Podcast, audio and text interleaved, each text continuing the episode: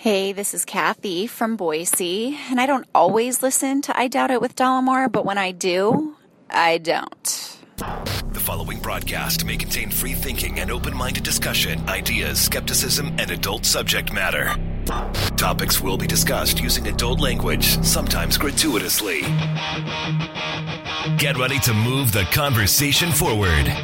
This ain't your granddad's news and comment show. This is I Doubt It with Dollemore. All right. Welcome. Thank you for joining us. This is episode 315 of I Doubt It with Dollemore. I am your host, Jesse Dollemore, and sitting directly across from the table from me. Wow, that was very awkward. The lovely, the talented, the scholarly, and the co hosty, Brittany Page. It's Jesse D's birthday, It is my birthday. Tuesday, Tues- June 27th. Tuesday, June 27th. Jesse D's birthday. Wow. Happy birthday to Jesse D.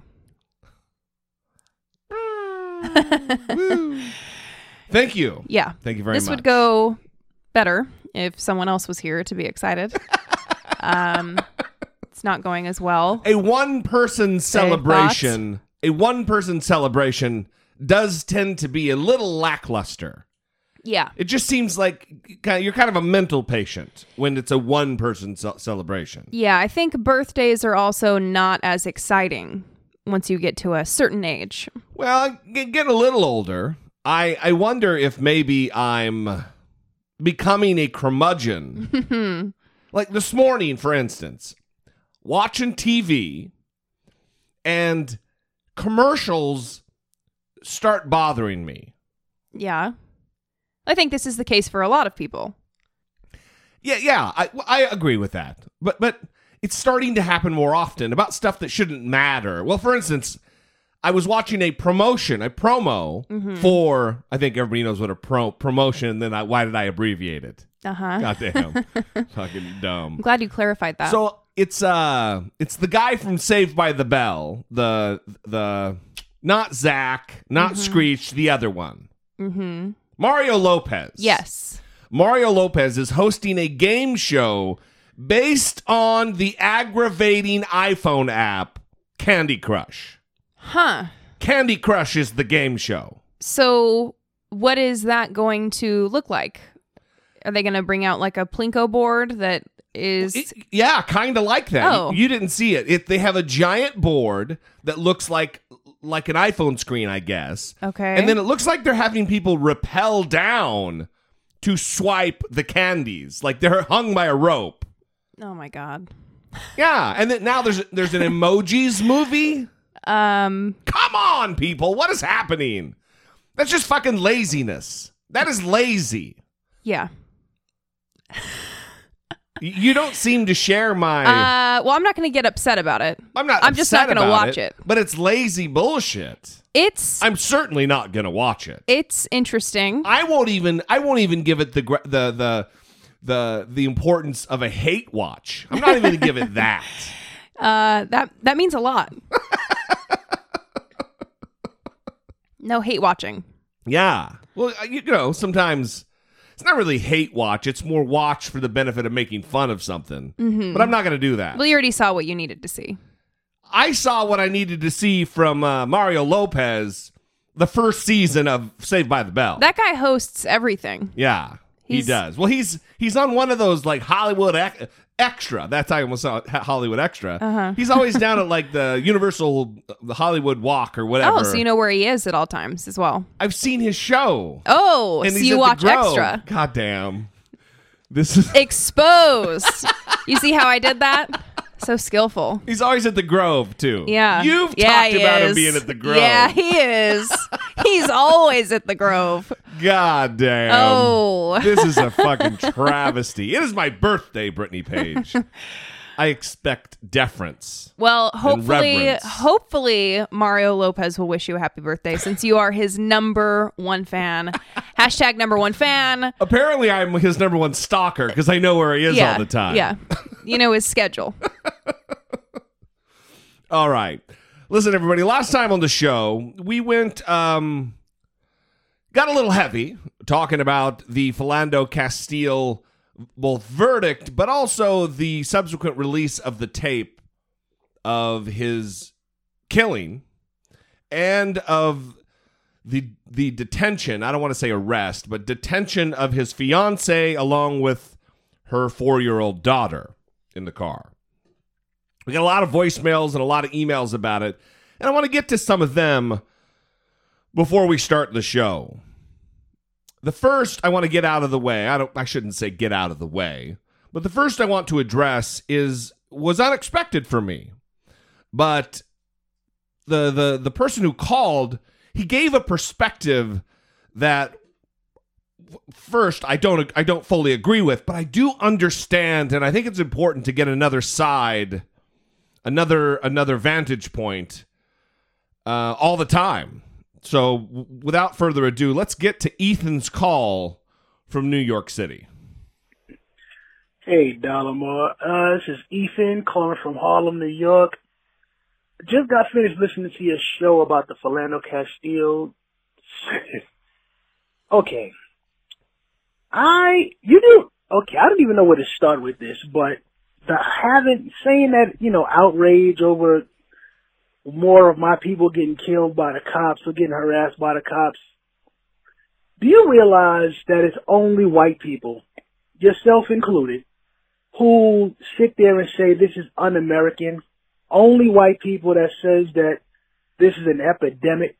You cannot name one time in American history since we were brought here as slaves where the police actually protected us, where was their job to not kill us, not to harass us. I mean, hell, back in the 50s and 60s, we got video of them sicking their dogs on us, holding us down with fire hoses when all we wanted to do was march just to learn how to read.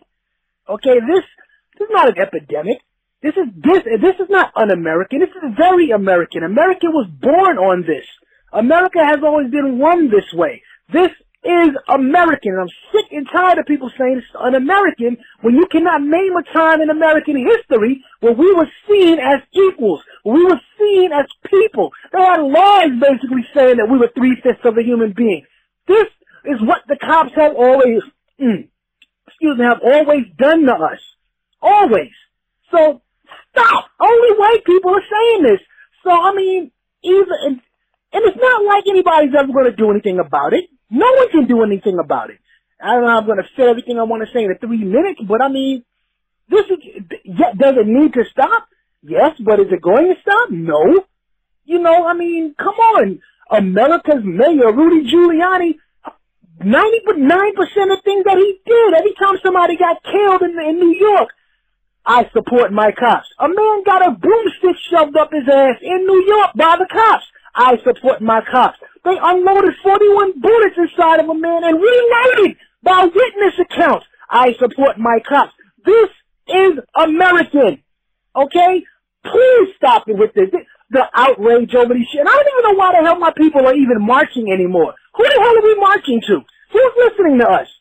All you're gonna do is just make a big crowd of people and everybody's gonna go back to doing, okay, yeah, the black people are done march, so let's go back to business as usual.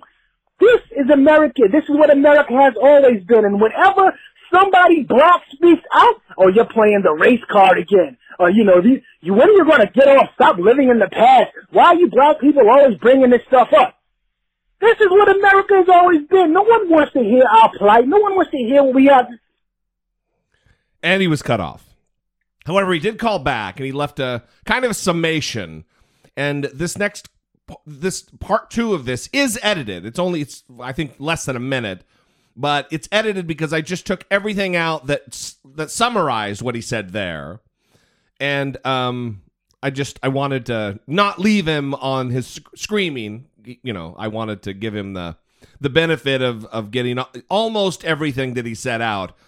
Uh, I I think Ethan would agree that in the the next call that I'm going to play the the content is is not or the the spirit of what he's saying wasn't edited although it is for time edited okay it's ethan in harlem again i got cut off but i had to step away for a second because i started again before i started to get preachy Anyway, like I was saying, this is, you know, what's going on with the cops and my people. This is American. This has always been American. It's never been any different. It's always been this way. Okay, since, uh, but, um, long story short, long story short, please stop saying it's un-American. I love your show. I watch you on YouTube all the time. Just stop saying it's un-American. All right? This shouldn't be surprising to anybody that black people get harassed by the cops. Well, first of all, I want to say thank you to Ethan for calling in. This kind of disagreement, passionate disagreement, is the lifeblood of of not only the conversation, having a conversation, a robust disagreement, but also the show. This is Yeah, this is this embodies what I want for this mm-hmm. program. for sure. And now to address because I don't agree. Well, first of all, I I can only take a stab at under trying to understand what what you go through, Ethan. What your people, what African Americans, what black Americans in this country go through. I have no idea because I'm white. I don't claim to have some special magic empathy power. I can only try. And when I talk about un American, I talk about the America that we should be, the America that uh, some of our documents claim we are. Equal justice under the law. All men are created equal. Those types of ideals that we strive toward. No nation created by white men has a blemish free history. Not a single one. And we have had horrible genocidal moments in, in America's history. To claim otherwise is disingenuous, and I'm not gonna. I'm not. I'm. I'm. That's not who I am. I don't even believe that. We have our problems. However, I don't share your your brand of pessimism, Ethan. That why are we even marching anymore? Why do we struggle and toil toward a better moment in American history? I don't I want to be delicate. I want to be a dick to you. But if if if those who who labored to end slavery, to free themselves from the literal shackles of bondage, if they had shared your attitude, who knows how long slavery would have lasted longer? If those who wanted voting rights had had your attitude, who knows how long it would have taken for black men and then eventually black women to get the vote? How long would it have taken longer for the Civil Rights Act to happen if there weren't men like Martin Luther King to march and protest? So I don't share your your flavor of pessimism. And then as far as white people saying the thing about uh, it's un-American. It's undeniable that we have a system of white supremacy in this country. White people are in charge. That is an unfortunate reality. So until that's not the case, you're going to need white allies. So whether you like it or not, you got me. I'm I'm what you got. This flawed character here is your ally, and I'm going to continue saying things that I hope resonate with white fucking people. Because when I when I scream and yell, it's not for the benefit of black people. I know they agree with me. I'm not trying to preach to the choir. I'm trying to change the hearts and minds of people to make a change. Change some minds. And as far as the, the, the pessimism is concerned, going back to that, it, it seems to me that, look, we cannot change what happened. What took place is history. It is a fact. However, we can look forward to the future and change what happens. And it is through action, through civil disobedience, through uh, political organization and marches and rallies and conversations like this that we can do so. I wanted to let you go, Thank you. but I also I I I hope that um many people are able to hear Ethan's voicemail Yeah. because I think that he makes a very good point. And I think you can also hear the pain in his voice and that he feels very demoralized. Um, this is demoralizing, Yeah. right? And it's it's hard because he's he's in it and he's going through it, you know. So it's hard for us as white people to say, well, don't lose the faith, don't lose the hope, you yeah, know. Sure, sure. Um, but I I I don't I don't have anything good to say. I just I feel for him, and uh, Well, I hope I didn't come across it's as also it's only I think liberals who say it's un-American, and I think it is because of of what you were saying that it's they're trying to emphasize human rights, right? Right. And, and that that should be what we strive for in this country. And I don't hear conservatives saying it's un-American right. um, because I I generally like Ethan was saying think that they say I support my police, right? Blue lives matter. Ugh, yeah. Um, so I don't hear that talking point coming from that side. If I did, I would think that saying that phrase means something else. But I think generally it is meant in a positive way to shed light on what what we want America to be, an emphasis on human rights, and that this is infringing on people's right to just exist. Yeah. Yeah. I hope I didn't come across like I was in total uh, disregarding his point. I, I don't think so. because I, I I'm not disregarding it. It's a valid a valid point. I understand it. I just I am um I'm a silver lining guy. I, I I'm striving to make America what it should be, not what it was set up as. Because clearly we had problems in the beginning. Slavery is a fucking scourge. It, it's a problem that it was allowed in the formation of our union to be a thing that inequality was woven into the fabric of America. The infrastructure of our country was built upon the backs of slaves. Free labor is how we became the strongest, most powerful nation on the planet. And that's a bummer.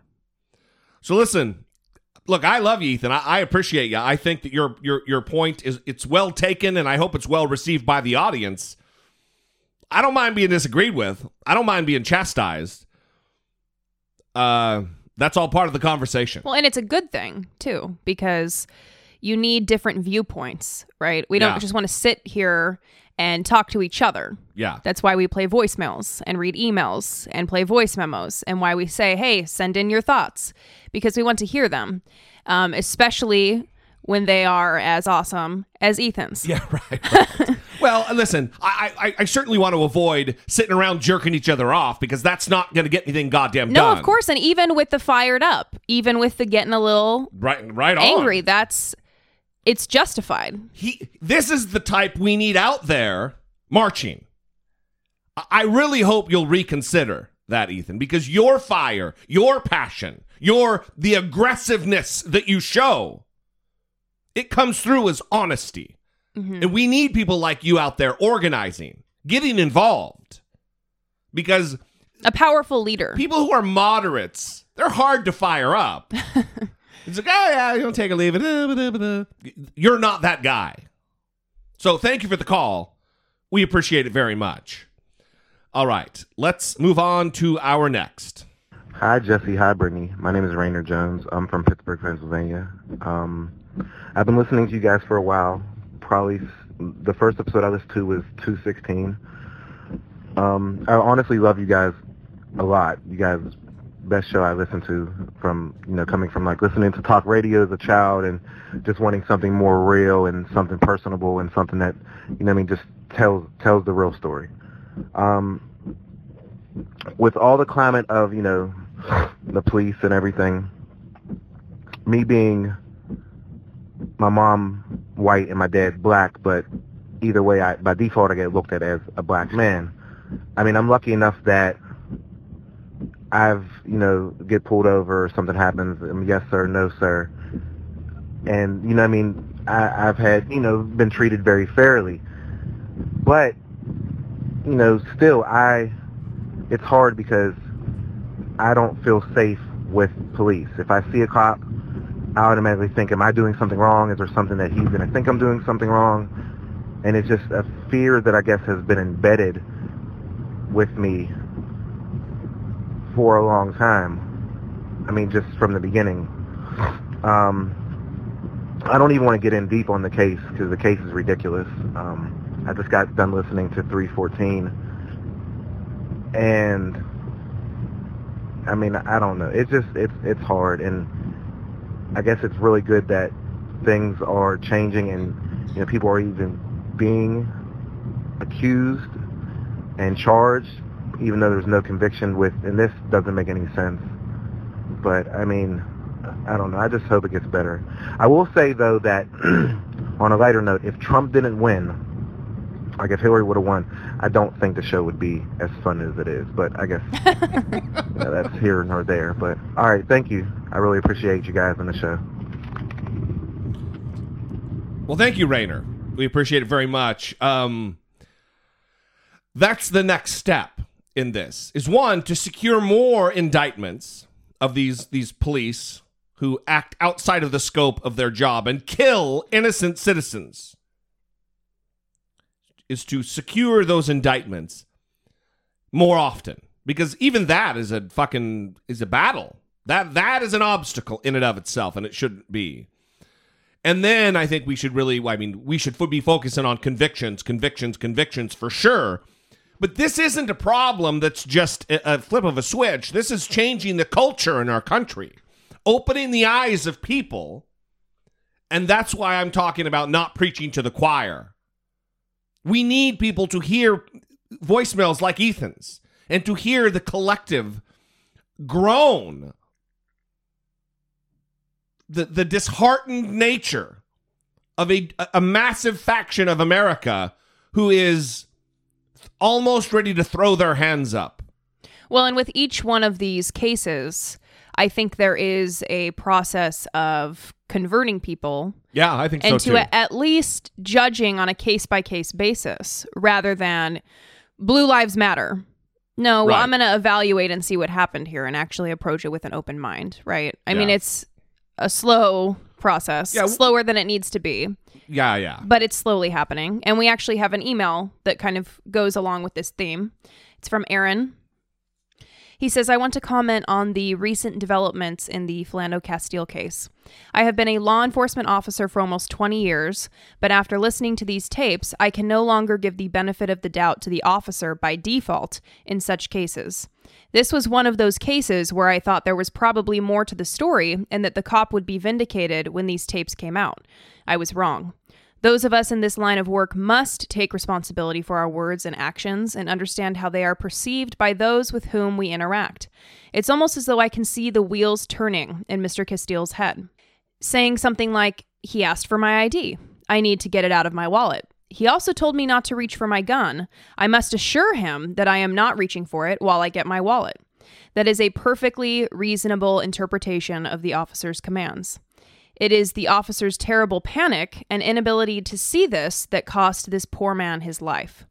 Something has to be done, and following through legally on this case would have been a step in the right direction. Apparently, we not only have a problem with our police, but maybe equally as serious of a problem in the court system. I have been doing this job for a long time and have a lot of experience testifying in court. I can't, for the life of me, understand how this acquittal happened.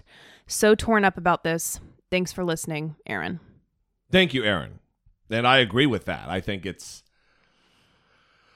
that's that's also part of the next step is getting law enforcement people, career people, people who are on the job to start standing up and saying something because this is you know when you get people on CNN who are career law enforcement people who defend defend defend defend defend no matter what and their justification always is well the, the cop would have lost his life what about the fucking citizen the cop pledges to protect and serve the citizen has made no such pledge until such time as the good cops start acting like good cops, we're going to, to face down these kinds of problems more and more, or just as often. All right, uh, next voicemail. Hi, my name is Patrice. I'm from New Jersey.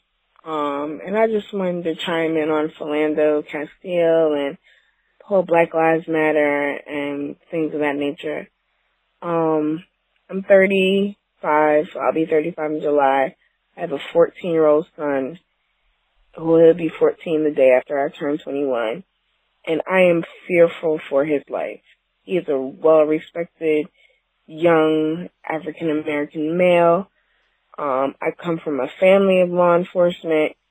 Um, and it saddens me it really, really saddens me. I look at the video and from the dash cam and I tear.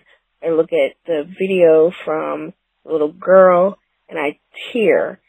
And my son is about to go to high school next year and he goes to a school where it is predominantly Caucasian and the school has been in the news, in the local news for some racial undertones and racial things, and that's one of the schools. If you're black in South Jersey, you kind of don't want to go to him. My son is going to go to that school, and I'm scared for his life.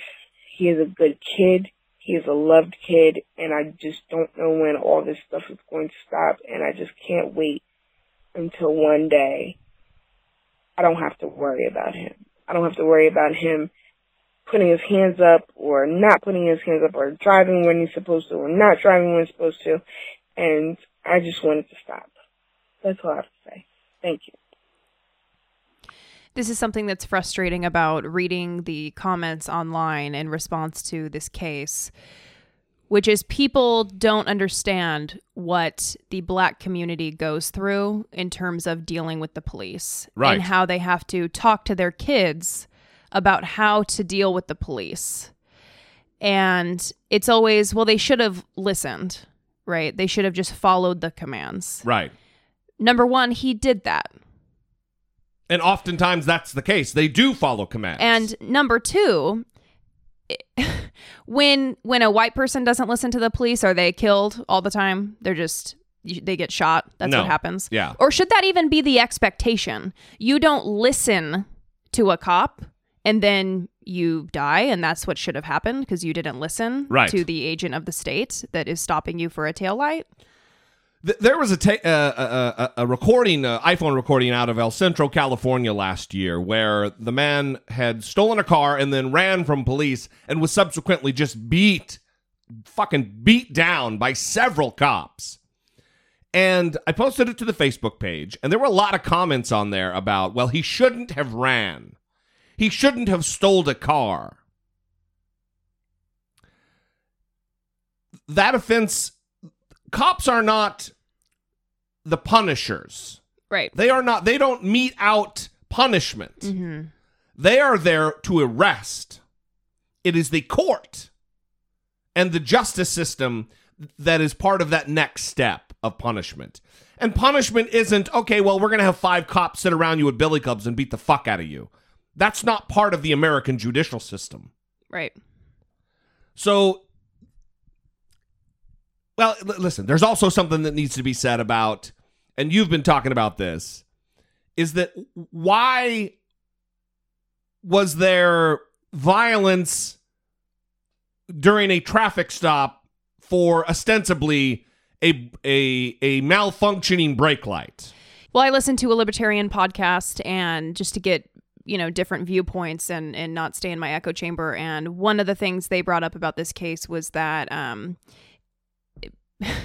having armed agents of the state stop people for something as simple as a broken tail light should maybe not be a thing. Yeah. And that maybe that's also a conversation that should be had about armed people stopping you for for a broken tail light. I mean, that just seems like it's entering a weapon into a situation that is unnecessary Right. maybe. Um are are par- parking meter maids? Are they going to have guns next? What's next? Who else needs guns in the course of their duties as agents of the state? Yeah, I think it's a fair question. And of course, people would say, well, you never know what you're dealing with. You know, a cop doesn't know what they're going to be dealing with when they walk up to a car door. Um, so that's why they have a gun. They need to be able to protect themselves. Well, you could say the same of building inspectors. They don't know what kind of people they deal with when they go to check the foundation. Well, not only that, you have citizens who don't know what they're dealing with That is when a cop is right. walking up to their car. Yeah. So does that mean that all citizens should be armed? That we should just all be ready to get into a gunfight because we don't know who's going to be approaching us? I mean, how far does this need to go? Right. And why are we giving the default position to the police who are so often abusing their power? It just seems it just seems strange. it, it even goes beyond and it, unfortunately it does but it goes beyond even abuse of power it goes to incompetence on the job i think it was more incompetence on the job with Jeronimo Yan- Yanez mm-hmm. than it was abuse of power Well, how quick was he to grab his gun? right. How quick was he to put his hand on his gun to get ready to use it? it is Because un- you keep that in your holster, Right. buckled until right. you are ready to use Right. it. Isn't that what they tell you? Yeah, and then well, the other thing is, is not only that, but both Philando Castile and Diamond Reynolds both had time to say he's not reaching for it. Multiple times it was said by each person, he's not. I'm not reaching for it. He's not reaching for it. Boom, boom, boom, boom, boom, boom, boom, boom, boom. Five rounds pumped into him, two into his heart, two missed. Because even at point blank range, he was derelict in his duties. We have a problem with policing in this country.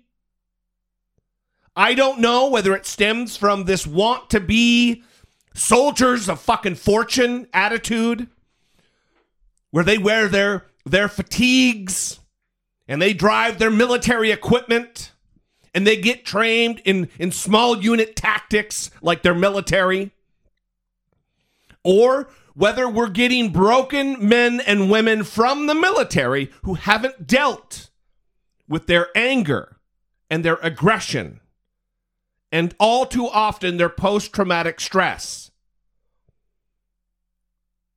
But a new day needs to fucking dawn in America relative to the people we put in charge and in power over the citizenry. So we have another email to read. All right. This email is from Kai. Hey, Jesse and Brittany, I've been listening to the show for about a year and am thankful to have found you guys. I was recently listening to episode 314 and had to stop when you got to the conversation about the Philando Castile verdict. I hadn't watched the video of the daughter and girlfriend in the back of the cop car until you played it. I almost broke down. It was so sad to hear a five year old try and make sense of a senseless killing. I am a 20 year old, six foot tall, 185 pound black male. I'm not telling you these details so you guys can get to know me better. I'm telling you this because I am the usual suspect. Every time I hear the recording or see the video of an interaction between black men and police, I only imagine myself. I always fit the description. I am about a year and a half younger than Trayvon Martin. So when that tragedy happened, I stared into the eyes of a teenager that looked like me. Since then, I have found parts of myself in each unfortunate victim. It's so sad, not only because of the tragedy, that is, the senseless loss of life, but the fact that many people can begin to predict what will happen next. There is a killing of a black male or female, the same talking heads flood Fox News, people try and protest to no real avail, and the part that hurts the most is that 9 out of 10 times the cop isn't charged. If they are, they will still walk away free, except for a few rarities. It leaves myself and those around me questioning what it is that we as black people can do. We speak to cops, we're shot. We run away, we're shot. We wear a hoodie, we're shot. We play in a park by ourselves, we're shot. I don't want to become desensitized to the subject, but it happens so much and so little is ever done, you get to the point where it becomes almost normalized. I don't even like to approach, speak to, or interact with cops now. Not because I'm doing something illegal, just because I need I need no reason to be mistaken as hostile, violent, or a thug, or any other terms used to sweep injustice under the rug. I'm sorry about the brain dump. I knew I couldn't fit this into three minutes of audio. I would have ended up just getting angry and yelling into the phone. Love the show, guys. Keep it up. Jesse, the photo gallery is priceless and part of the reason why you are the best part. and then he said, Sorry, not sorry, Brittany. Okay, maybe a little. I think he's talking about on the Facebook page where there's like I was dicking around with the different plugins because I'm not a web guy and I put some Facebook something or other anyway. Whatever. So thank you for the for the email and listen, we wanted to give as much time here to as many viewpoints. And like I said, this all goes to if you're white out there and you're listening, hear what is being said here. It is important. It should add gravity to the importance of what we're talking about here. Because I'll never know what it's like. I can only empathize, and it is through stories, it is through experiences, it is through communication like this that I learn a little bit more. I'm able to empathize just a little bit more, and I appreciate all of it very much. All right, we have one more voicemail. It is from fan favorite Jonathan from the UK, who has a little bit to say about the Philando Castile thing. And then uh, he's going to transition us right into our sweet spot politics and, namely, Donald Trump. Hi, Brittany. Hi, Jesse. It's Jonathan from the UK. Um, I'm just calling, well, a couple of things really. First thing is response to episode 314 and the uh, part on Philando Castile. Um, like you guys, I was extremely moved by that um, audio recording, which I hadn't heard before, to be honest, before your show. Um, these things, we do hear about them a little bit over here, but I think few people realize the depth of the situation and the impact it has on people. And I would just say, I hope sincerely that lessons can be learned from this. You know, something does need to be done. These types of events, these types of attitudes, they cannot be allowed to continue in a civilized society. They just can't. I sincerely hope something changes there. Mm. And on something else as well, I would like to mention as well, it's uh, hopefully something a bit more entertaining and amusing.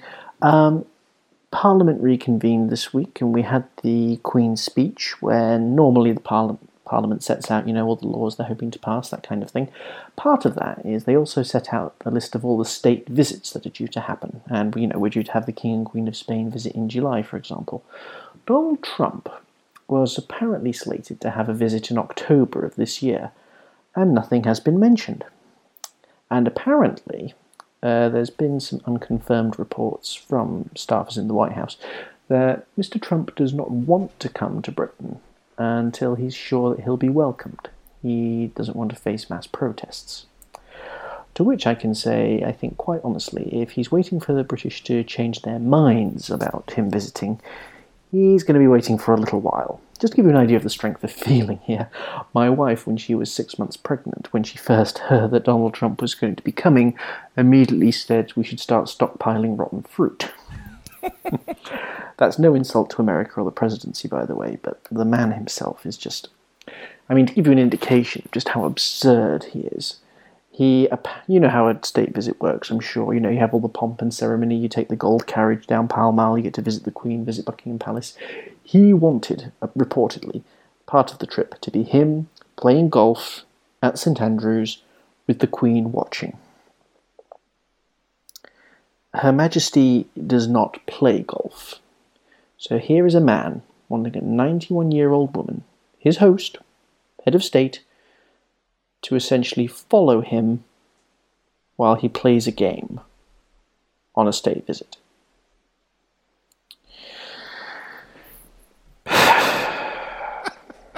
I think the best response I can give here is also the most British response in this point.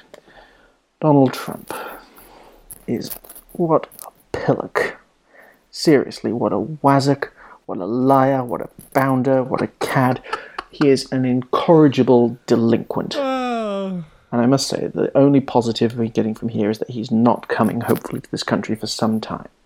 I'm sorry you guys have to live with him for longer, but let's hope we roll on 2018 and we can start to see some progress. All right. I will say thank you very much, guys. Brittany, still the best part, but Jesse, you're all right too. Love the show. Cheers, guys. Brittany's the best Bye-bye. part. Bye. Goddamn. It didn't even feel like he was insulting him. What a pillock. Seriously, what a wazzock, what a liar, what a bounder, what a cad. He is an incorrigible delinquent. Are those? You know what wasn't in there, which I expected, was wanker. Mm-hmm. No, he's not a wank. He's a all those. That's why British people are so goddamn great. Is I just you know I call him. I'm not as creative. Mm-hmm. Those are classic, civilized names to call someone. Yes. And I don't know what even one of them means. I have no idea. I don't either. That's what I was saying. It- tho- those could have been compliments, I think, right? Especially with the accent. Combined with the accent, if Jonathan was saying that to my face, I would just stand there and smile at him. When he says, Thank you. Her Majesty does not play, doesn't play golf. That's fucking awesome. but Jonathan is 100% correct here. The Donald Trump, well, one, I, I can't, I can't, uh, I don't know about the golf thing. I wouldn't put it past Donald Trump, but I haven't heard that. But I will say this that it's likely the trip's not going to happen because it would be a spectacle of negativity that he doesn't want or need right now. I think it would be great to show him that the world is aflame with hatred and angst about you, Donald Trump. But the vi- visit likely is off, so. Thank you all for your voicemails. We appreciate it very much. If you too would like to sound off and communicate with the show, help us move the conversation forward. 657 464 7609. Of course, you can always email a voice memo from your smartphone to I doubt it at dollemore.com. Support for I Doubt It with Dollemore comes from generous, engaged, intelligent, and good looking listeners like you by way of Patreon. Your support on Patreon for as little as a dollar a month helps keep the show going and move the conversation forward one podcast at a time. If you would like to join the ever-growing family of supporters, please visit patreon.com slash I Doubt It with Dollemore. James, James, Karen, Karen, Elizabeth, Elizabeth, Abraham, Abraham. and that is all. And that is all. Thank you guys so much. We are marching slowly but steadily toward that third episode mark. Like I said last time, if only 500 of you were to give $2 a month, we'd be there. So I just want to explain what happens. Sounds like a lot of people. I I want to explain what happens there when I read the names because you know I should read the last one as though it sounds like it's the last name. But what happens is I'm reading the emails and sometimes there's a Patreon email with a name in it, but it's not a new patron, it's someone who has upped their amount. And so they edited their pledge. and so I get ready to read their name, but then see that it's just an edit, and then I okay. So that's Look- why I say, and look that at is Brittany. all. Brittany uh, explaining how the sausage is made. Well, I I I would hear myself do that and say, uh, why does she keep on reading the last? Jonathan would be very unhappy. What a pillock. Seriously, what a wazzock, what a liar, what a bounder, what a cad. He is an incorrigible delinquent. ah, god damn it. It had he in there. I was hoping there was no no gender identifier. Yeah. So it could apply to you. It didn't. You're a pillock. A bounder, Brittany Page. I escaped that trap. All right. Well, with the remaining time, let's get to some politics.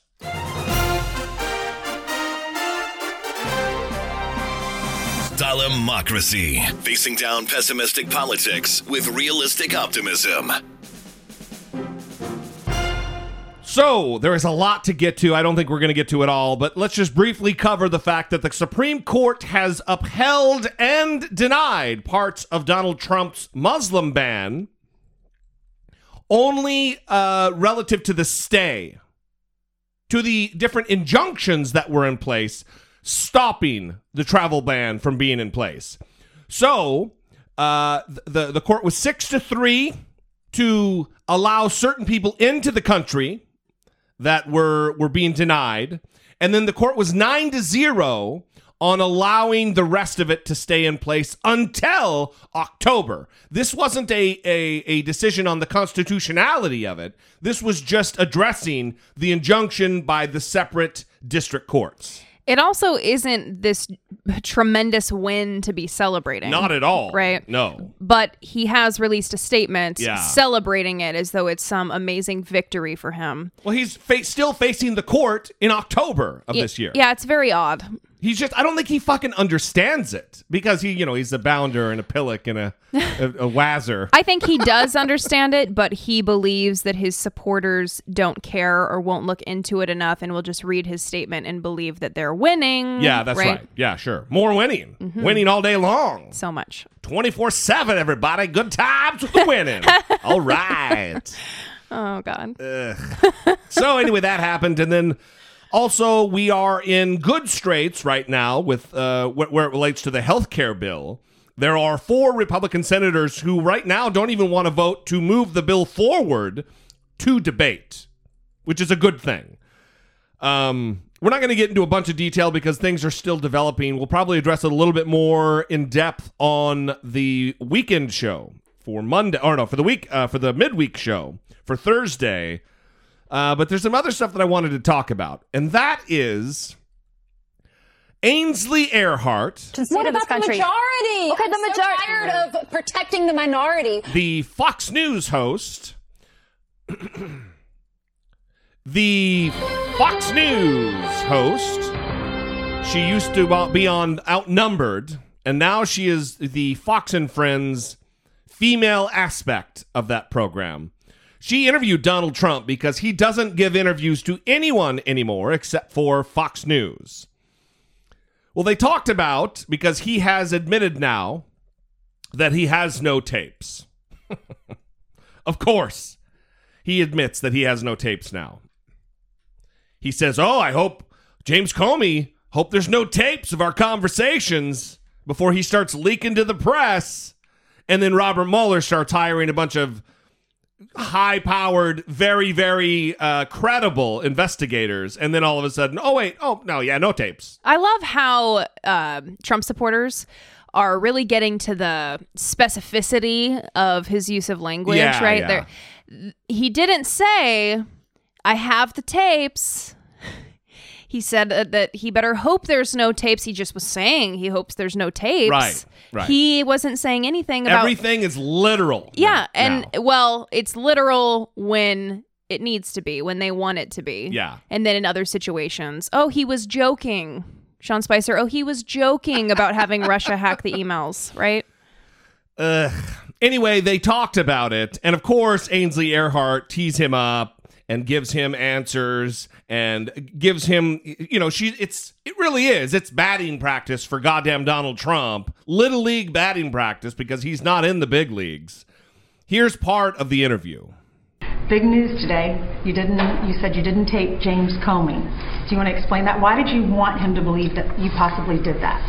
Well, I didn't tape him. Uh, you never know what's happening when you see that the Obama administration, and perhaps longer than that, was doing all of this unmasking and uh, surveillance, and you read all about it. And I've been reading about it for the last couple of months about the seriousness of the and horrible situation with surveillance all over the place. And you've been hearing the word unmasking, a, a word you probably never heard before. So you never know what's out there. But I didn't All right. What the fuck is he talking about? Also, I'd like to point out when he says I'm reading about it, he's talking about reading the New York Times, the Washington Post. He's not talking about reading intelligence reports because he he's the president of the United States. He is the source. He can go to the source. He doesn't have to read about it in the paper. But because his sources don't back up his worldview, he has to malign and discredit the media. But well, certain media. He hasn't answered the question yet. He hasn't even answered. He's talking about unmasking and Obama and surveillance and wait. Buzzwords. Yeah. Why? She wants to know why. I'm kind of wants to know. you know, it was a great idea for you to, to say that because it kept uh, Comey on his game. Mm-hmm. And he's all over the place, not answering the question.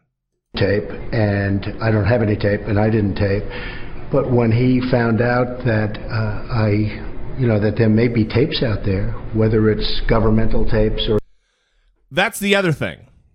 Right there, he said, when he found out I. Mm-hmm. Uh, uh, uh, and he changes what he was going to say. Yeah. That's, to me, that's telling.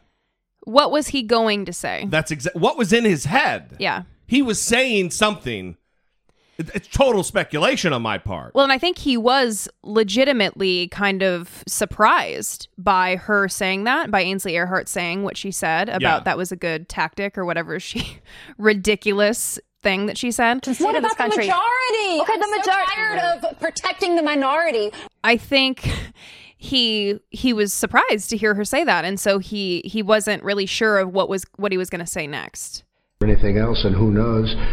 Uh, I think his story may have changed. I mean, you'll have to take a look at that because then he has to tell what actually took place at the events.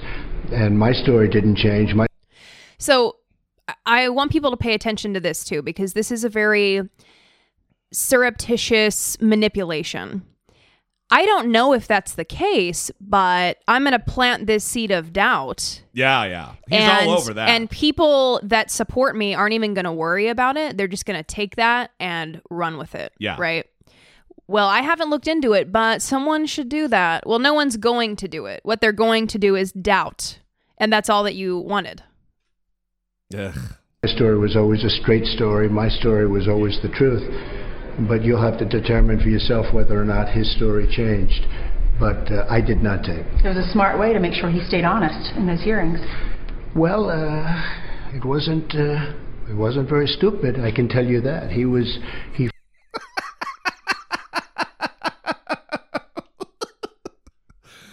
Uh, remember, Brittany, You know, I'm like a smart person. it was not very stupid. I can tell you that. Mm-hmm. It brought down a special prosecutor on your head, you fucking mook. Of course it was stupid. Well, not only that, he is now having to release tweets that were not likely not authored by him, right? Yeah, well, no, very legalese. Uh, correct punctuation, correct spelling. And so he's having to correct, right? It, it took a long time to do that uh, because he can't admit that he was wrong and he's never apologized for anything in his life because he's never been wrong. So he released these statements and said that he's never taped and then no one will talk about it further. There's Yeah. there's no more questions about it. I've released my statement. Because the tweets speak for themselves. Right. Brittany Page. Yeah. did admit that what I said was right. And if you look further back before he heard about that, I think maybe he wasn't admitting that. So you'll have to do a little investigative reporting to determine that, but I don't think it'll be that hard.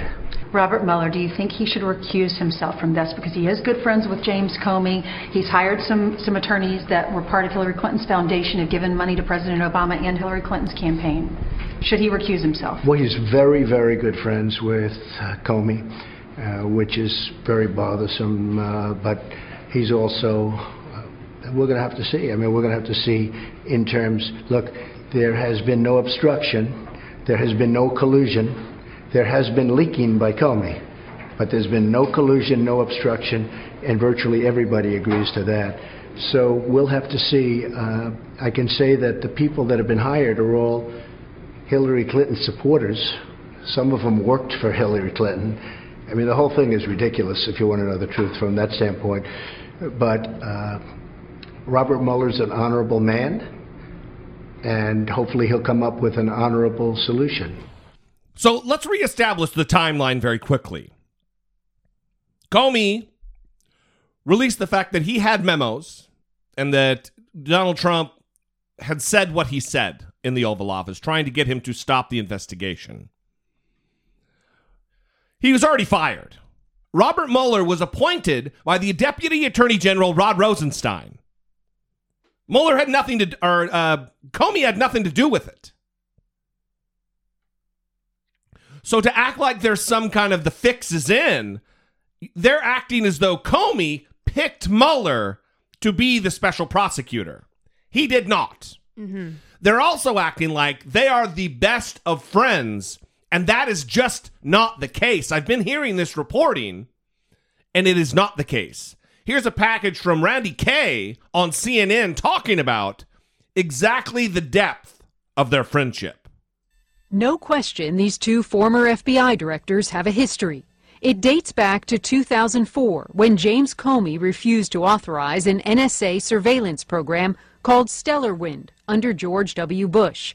Comey learned members of the Bush administration were heading to then Attorney General John Ashcroft's hospital room to get him to reauthorize the spying program. Comey called Robert Mueller, who was the FBI director at the time, to alert him. And told him what was happening. He said, I'll meet you at the hospital right now. He's one of the finest people I've ever met. Comey was Deputy Attorney General at the time and was serving as the acting head of the Justice Department while Ashcroft was in the hospital. He was later named FBI Director in 2013 by President Obama, right after Mueller stepped down. So help me God. So help me God. Congratulations, Mr. Director. For years, Comey and Mueller have spoken highly of each other. It's daunting to follow Bob Mueller, but it's also a gift, given the way he's led this agency for 12 years, and I promise to do my best to uphold his legacy. I have had the opportunity to work with Jim for a number of years in the Department of Justice, and I have found him to be a man of honesty, dedication, and integrity. Still, after Breitbart quoted a former FBI assistant director saying Comey and Mueller are the best of friends and have been for over two decades, Comey's attorney tried to set the record straight. He told Snopes Jim and Bob are friends in the sense that coworkers are friends. They don't really have a personal relationship. The attorney said they've never been to each other's house and that the two men have only had lunch together once and dinner twice. Another important note despite some claims the two men are very good friends, Comey had nothing to do with Mueller's appointment as special counsel. President Trump had already fired Comey by the time Deputy Attorney General Rod Rosenstein brought Mueller in to lead the DOJ's Russia investigation. Well, thanks, John. Now, whether or not Mueller and Comey have much of a friendship, they do seem to share many of the same values and beliefs. Both were educated at Virginia universities, Mueller at the University of Virginia and Comey at William and Mary. Both had also given up big jobs at private law firms and worked with Eric Holder during his time at the Justice Department under the Clinton administration. Uh, Chairman Leahy. While the extent of their friendship remains unclear, they do both share a reputation for having a commitment to credibility, truthfulness, and honesty. Regardless of your chosen career, you are only as good as your word. You can be smart, aggressive, articulate, and indeed persuasive.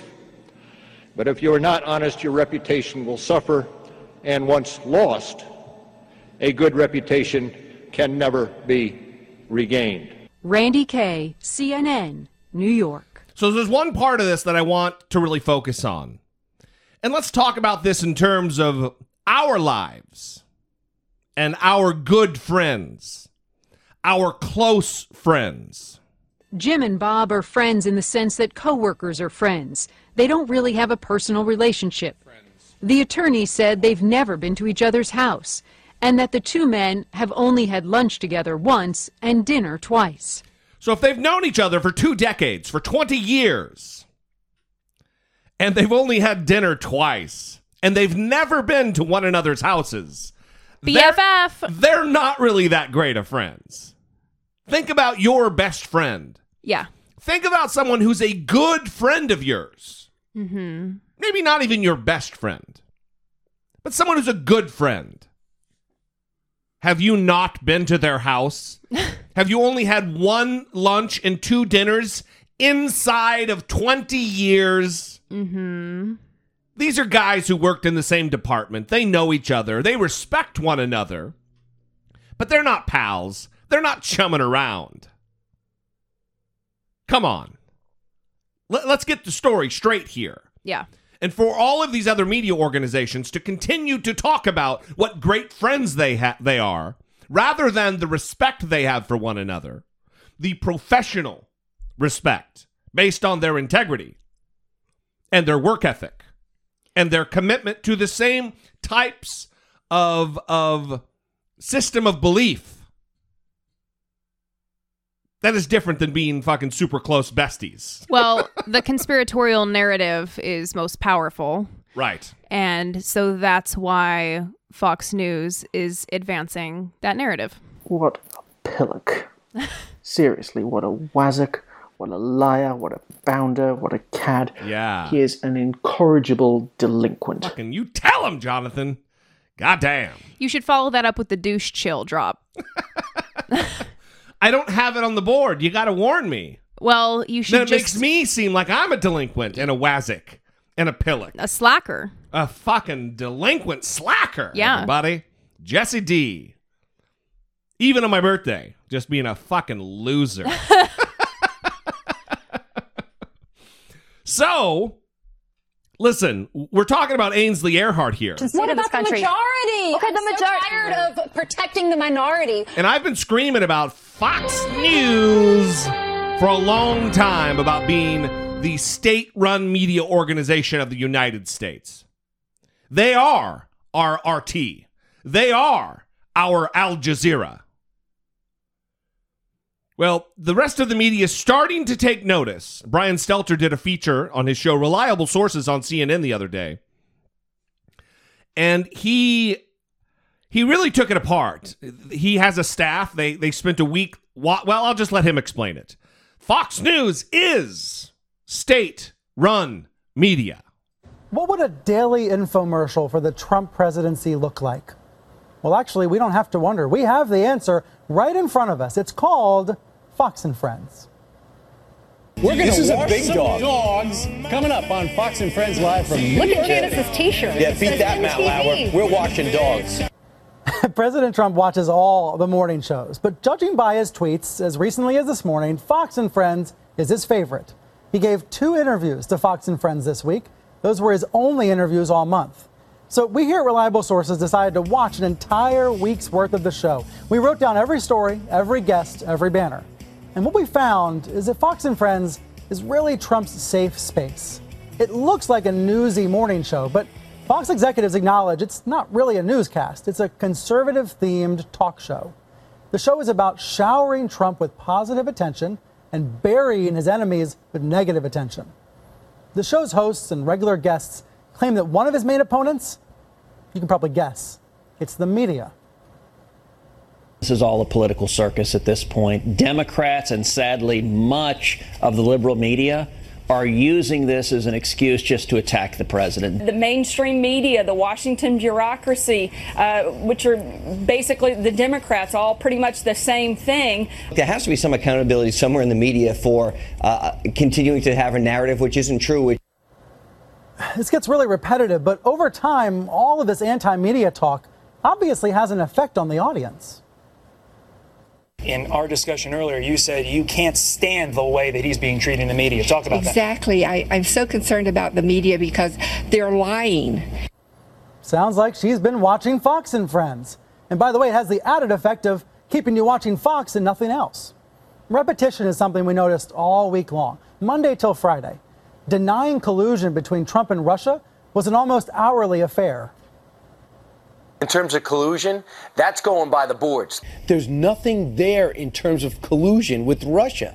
So this idea that there's collusion under Trump is just not backed up by the facts. This Russia collusion investigation, if that's what you want to call it. It looks like collusion, just saying. all the collusion, all the corruption that hasn't been proven, all the leaks. Just give him a chance. Collusion, corruption, never been proven. There is a leaker, and the leaker is James Comey. There has been no obstruction. There has been no collusion.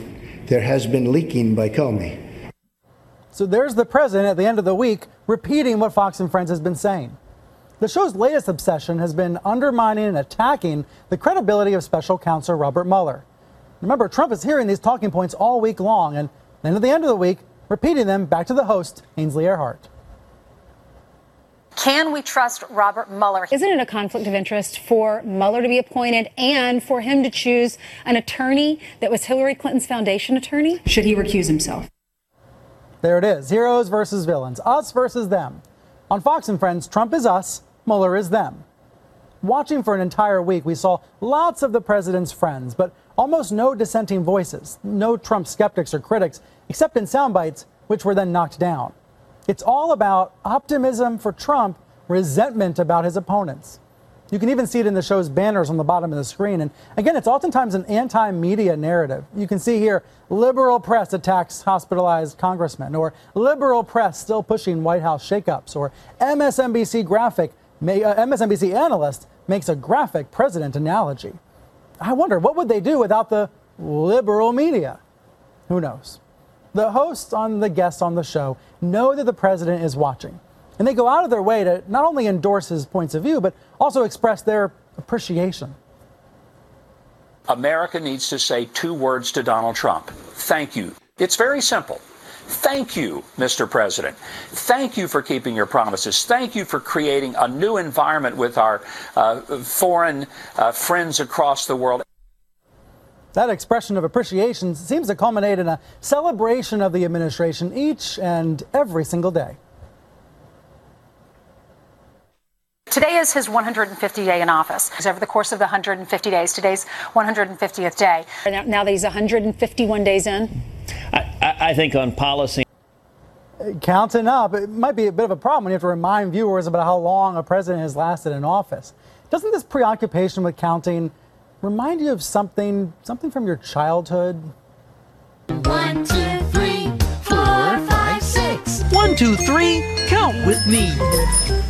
I'm just playing here, but the bottom line is that you might look at this and see propaganda from Fox. I prefer to think of it as an infomercial. Fox and Friends is selling a product. Of course, it's in the guise of a news talk show, just like something on QVC or HSN or all those channels. Now, hey, it's a free country but viewers should recognize what product Fox is selling. The product they're selling is Donald Trump, a product that's already been sold to America. America already bought the goddamn product. You don't need to keep selling it. That's salesmanship 101. Once you've closed, shut the fuck up. Stop selling. This is propaganda. This is state run media. That's precisely what this is. Well, and if you look at his Twitter timeline today, he has retweeted Fox and Friends four times. Oh. And he has been attacking CNN all morning yeah. because they did have to retract a story. Yeah. And three reporters, I believe, have been let go or fired or they quit, whatever. Yeah. And um one of the one of the people that that was involved, they gave a statement and he was the executive editor of the team that was responsible for the story. He said, I've been with CNN since 2001. Wow.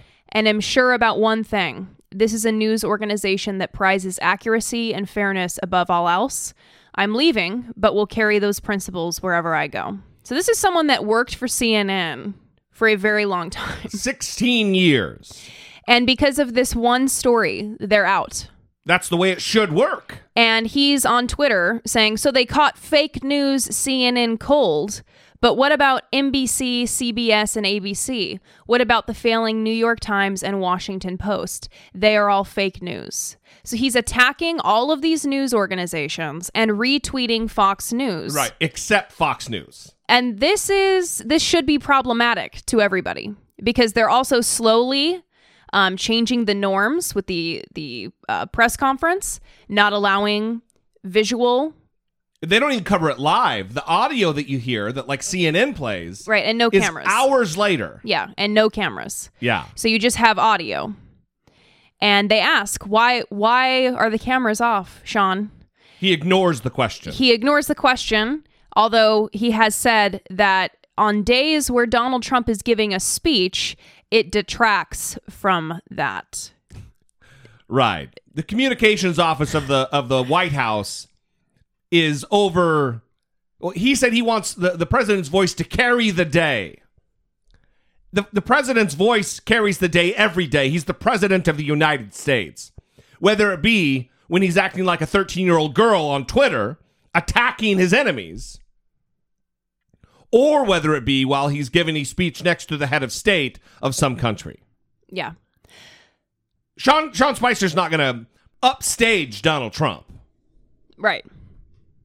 So I, I do want to say uh, what this story was that was retracted just really quick. So the Yeah, yeah. story Uh, reported that Congress was investigating a quote Russian investment fund with ties to Trump officials, citing an anonymous source. So they have retracted that, um, and and that was the story. Right. It's unfortunate because it does it does fit right into the narrative of Donald Trump and the anonymous sources, you know, attacking that. Yeah. It, it's a bummer. Yeah. And you know, I I feel for people when they lose their jobs, but when you don't do your job properly and you add to a narrative that discredits your organization, you got to go. And they took care of biz. They did what they had to do. All right. We're going to end it. We got a lot more to cover uh, midweek, but we're going to have to wait until then to, to hit some of these other stories.